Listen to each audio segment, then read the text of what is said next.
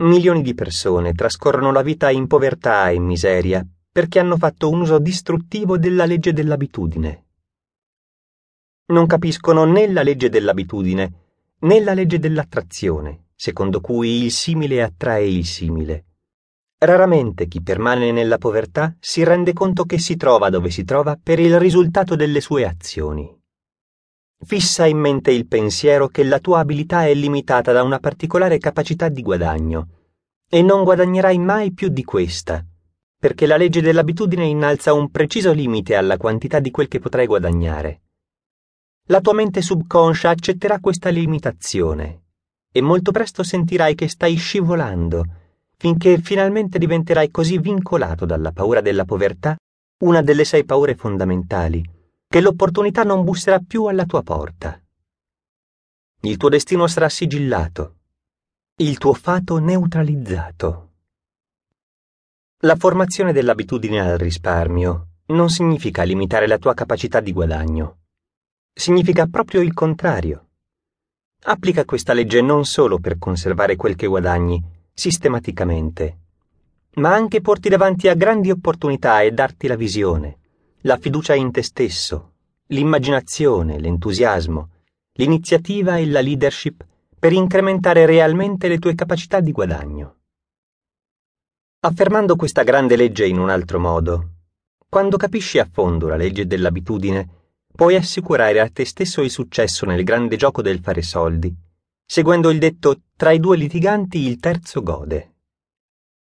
Tu procedi in questo modo. Primo, attraverso la legge dello scopo definito puoi impostare nella tua mente una descrizione accurata e definita di quello che desideri, compresa la quantità di denaro che intendi guadagnare. La tua mente subconscia si appropria di questa immagine creata e la usa come un modello, una mappa o una carta per modellare i tuoi pensieri e azioni in piani concreti per raggiungere l'oggetto del tuo obiettivo o scopo definito. Attraverso la legge dell'abitudine tieni l'oggetto dello scopo definito nella tua mente, secondo i modi descritti nella seconda lezione, fino a quando non si impianta permanentemente e fermamente là. Questa pratica distruggerà la coscienza della povertà e creerà al suo posto una coscienza di prosperità.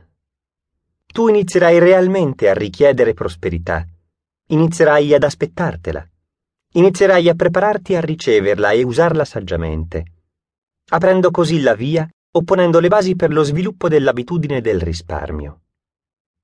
Secondo, avendo aumentato in questo modo il tuo potere di guadagno, farai un ulteriore uso della legge dell'abitudine, provvedendo nella tua dichiarazione scritta dello scopo definito a salvare una parte precisa di tutti i soldi da te guadagnati. Quindi, come aumentano i guadagni? I tuoi risparmi aumenteranno di conseguenza. Sempre incoraggiando te stesso e pretendendo un aumento del potere di guadagnare, da un lato, e mettendo da parte una data somma di tutti i tuoi guadagni, dall'altro, arriverai presto al momento in cui avrai rimosso tutte le limitazioni immaginarie della tua mente, e allora potrai avviarti sulla strada dell'indipendenza finanziaria. Nulla potrebbe essere più pratico o più facilmente realizzabile di questo.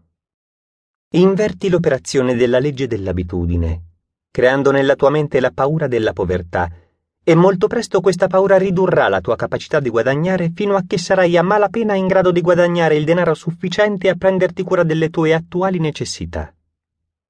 Gli editori dei giornali potrebbero creare il panico nel tempo di una settimana, riempiendo le loro colonne con notizie sui fallimenti attuali del paese, a dispetto del fatto che poche aziende, rispetto al totale di quelle esistenti, falliscono davvero.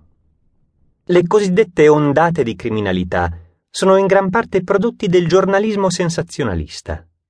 Un singolo caso di assassinio, quando è sfruttato dai giornali del paese, attraverso titoli spaventosi, è sufficiente per cominciare una regolare ondata di crimini simili in varie località. Seguendo la ripetizione dei quotidiani sulla storia dell'omicidio Hickman, Casi simili iniziarono a essere segnalati in altre zone del paese.